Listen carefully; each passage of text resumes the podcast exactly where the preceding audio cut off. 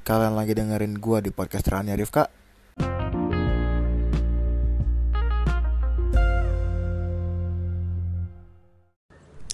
Hai, kalian masih dengerin gue di podcast Rania Rifka di episode kelima. Hari ini gue ngerekam tanggal 15 November.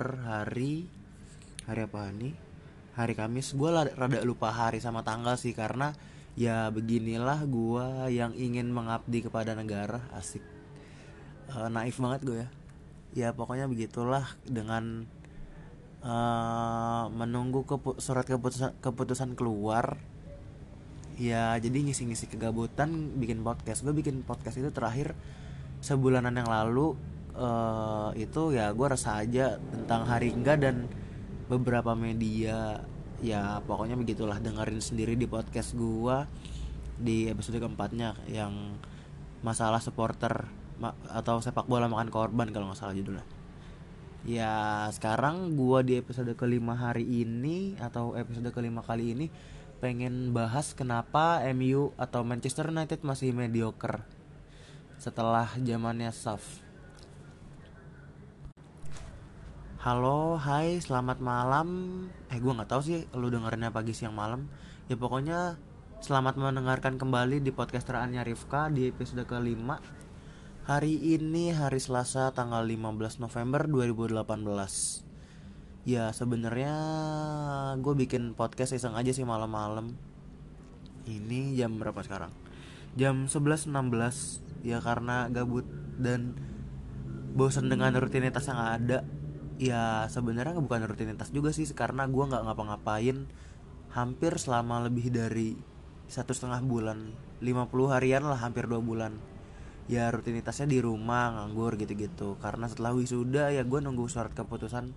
Yang belum tahu ya gue sekolah di sekolah yang berada di bawah pemerintah yang berarti ketika lu lulus lu kerja di lingkungan kementerian. Ya di podcast dua kali ini ya jadi begitulah ya cukup basa basinya langsung aja ke topik ya gue nggak pengen ini lama-lama banget udah dua menitan. Aduh. Btw uh, buat teman-teman semua ya jaga kondisi dan kesehatannya. Sekarang udah musim hujan. Ya jadi begitu deh. Ya minum vitamin minum ya pokoknya minum vitamin lah. Gue bingung bahasa basinya kayak gimana karena gue nggak pernah bahasa basi yang nggak bukan nggak pernah bahasa basi sih. Oke lanjut ke topik. Kenapa MU masih mediocre?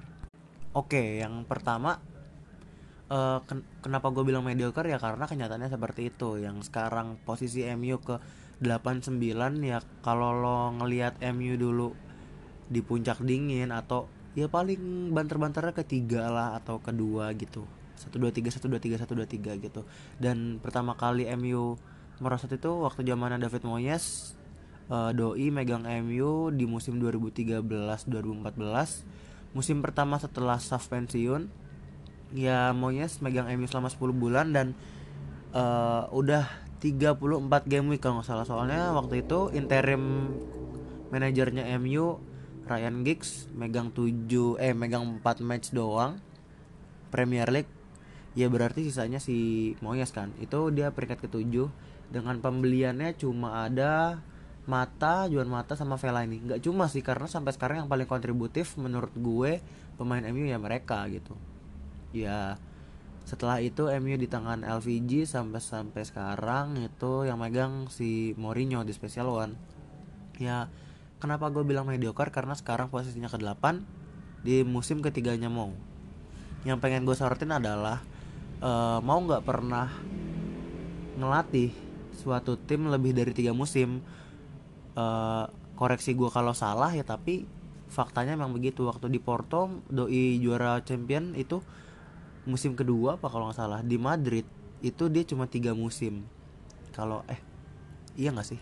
Pokoknya di Ma di Madrid di Chelsea pun justru di yang dia klub terakhir yang dia pegang sebelum MU itu di musim pertama dia juara. Di musim kedua dia langsung ke peringkat 10 apa musim ketiganya gue lupa. Intinya ya Chelsea di tangan Mourinho pernah juara BPL tapi musim berikutnya langsung terperan bu- bukan terperanjat apa sih bahasanya? Terperosok terperosok ke peringkat 10 gitu. Dan yang ini nggak tahu apakah merupakan sebuah konsistensi rekor dari Mourinho yang jelek ya.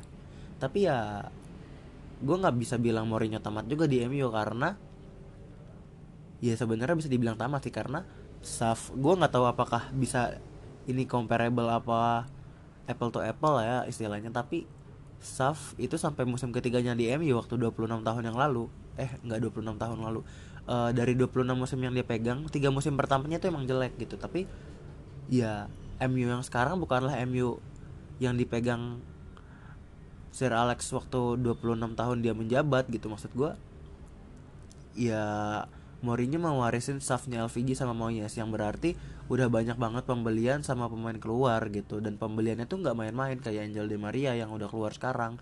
Terus pas di zamannya Mourinho juga dia beli Ibrahimovic beli Pogba dia beli Sanchez beli Lindelof dia beli Fred. Dan sekarang pembeliannya pun yang masih bertahan di MU itu rata-rata nggak kepake uh, kita lihat beberapa match terakhir Sanchez cenderung cadangin dicadangin atau malah nggak dibawa sama sekali gitu. Terus Fred yang pembelian musim ini Fred sama Diego Dalot ya. Diego Dalot itu baru sekali main. Correct me if I'm wrong. Sama si Fred juga jelek gitu statistiknya musim ini. Nggak gue nggak bisa bilang jelek sih. Ya bisa dibilang jelek secara te teknis gitu. Ya tapi beneran nggak kepake gitu. Yang dipakai ya Pogba terus siapa sih Pogba uh, gue lupa. Ya Pogba metik Pogba metik lagi gitu istilahnya. Dan McTominay yang musim tahun eh musim tahun lalu tahun lalu atau musim lalu itu kepake banget gitu. Entah di tengah entah di belakang sekarang nggak nggak muncul lagi. Gue nggak entah kenapa. Terus nama-nama yang gue prediksi di awal musim ini bakal naik pangkat ke tim utama ya squad utama kayak Timothy Fosumensa sama Axel Tuanzebe ternyata belum naik pangkat gitu.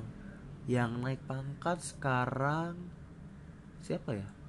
Paling Pereira sih yang beberapa kali main gitu. Pereira udah uh, udah sempat dimainin starting beberapa kali. Terus ya sisanya pemain-pemain yang di bawah mau cenderung statis gitu. Perkembangannya kayak Rashford kayak Pogba pun menurut gue statis ya dia bingung di tengah pengen ngapain. Dulu padahal pas musim pertama sama musim keduanya mau awal-awal banget banget menjanjikan gitu. Apalagi Matic yang kalau kalian tahu waktu dia asis ke golnya Valencia itu bener-bener epic sih kalau menurut gua. Dan yang sekarang boro-boro kita golin gol-gol epic gitu. Kita survive aja buat di BPL susah. Kita peringkat keberapa sekarang? Di Champions League kita juga berdarah-darah. Walaupun kita kemarin menang 2-1 lawan Juve nggak pure mur murni strateginya doi gitu maksud gua. Karena kita lihat gol 2-1 waktu dua gol ke gawangnya Juve itu yang pertama itu free kicknya mata yang kedua itu gol set piece gitu. Oh ya ada yang menarik dari set piece. Menar yang menarik adalah Chris Smalling itu mayoritas golnya dari set piece dan gol-golnya Chris Smalling itu gol-gol krusial ketika apa ya kalau gue bilang ya bisa dibilang big match lah gitu. Kayak Fellaini dulu waktu zamannya LVG ke zamannya LVG atau LPG atau Van Gaal ya istilahnya. Uh, doi si Fellaini ini gol-golnya krusial gitu kayak lawan Man City waktu derby Manchester 4-2 yang menangnya 4-2 itu ya krusial banget Smalling sama Fellaini dua-duanya ngegolin gitu. Ya lanjut ke bahasan gua yang tentang mau ya yang tadi pertama mau emang di musim ketiga dia selama di seluruh tim yang dia pegang itu tuh absurd gitu atau am ambiar lah istilah kandas istilahnya gitu. Terus yang menarik lagi adalah hmm, mau ini kalau dibilang sama orang-orang ya sama ya pokoknya orang-orang yang nggak suka sama MU lah yang ngecengin MU atau dari fans-fans lain gitu bilang uh, strategi dia defensif. Tapi uh, kalau gua boleh lihat ke Madrid musim 2011-2012 itu doi mainnya bener-bener apa ya ofensif banget gitu. Agresif terus bener-bener nge-exploit uh, tim-tim lawan gitu goal difference-nya itu plus 89 atau plus berapa gitu. Pokoknya udah nyentuh 80-an gitu dan bener-bener gede itu. Yang kalau dibanding sama MU sekarang MU goal difference-nya min satu coy itu or buat tim yang main defensif aja bener-bener uh, statistik yang jelek gitu. Karena kita goal difference-nya minus gitu. Udah peringkat 8 terus goal difference-nya minus.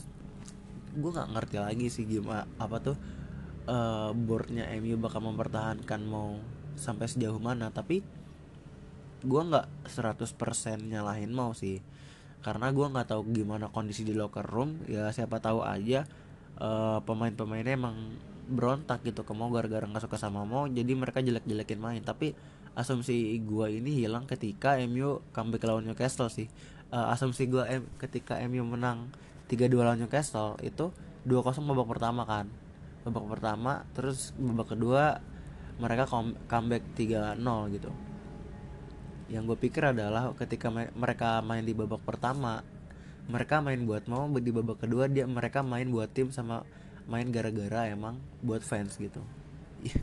Itu ya hipotesa banyol gue aja sih. Ya terus ada yang pengen gue sorotin lagi terkait buat board gitu.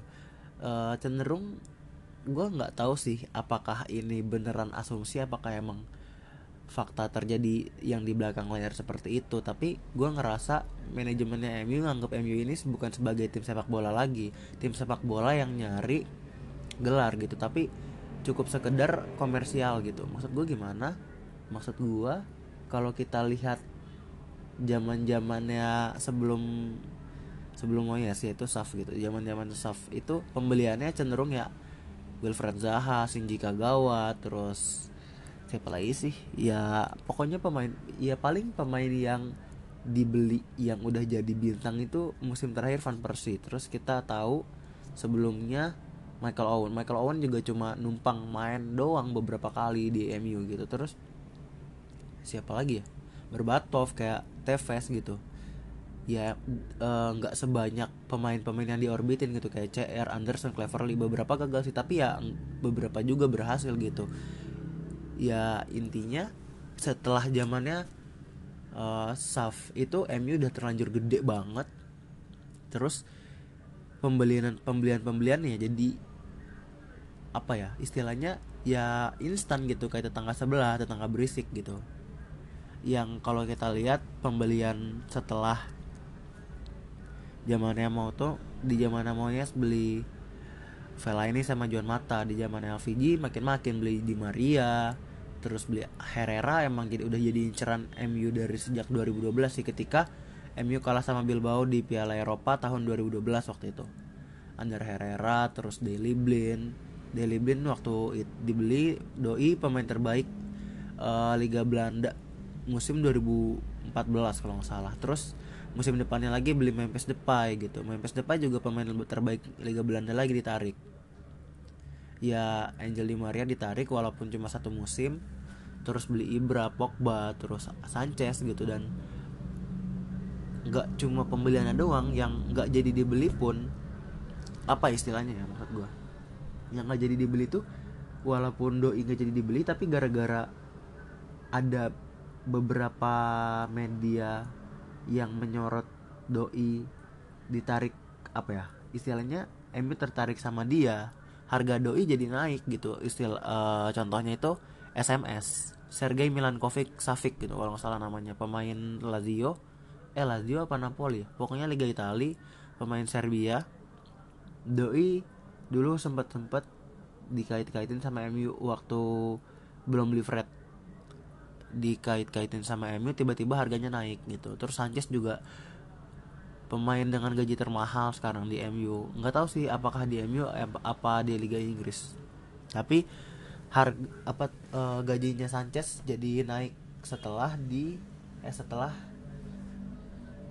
dia dia gabung MU gitu. Henry Mkhitaryan juga Mkhitaryan walaupun cuma dua musim atau satu musim doang di MU ya dia salah satu pemain terbaik di Liga Jerman sih.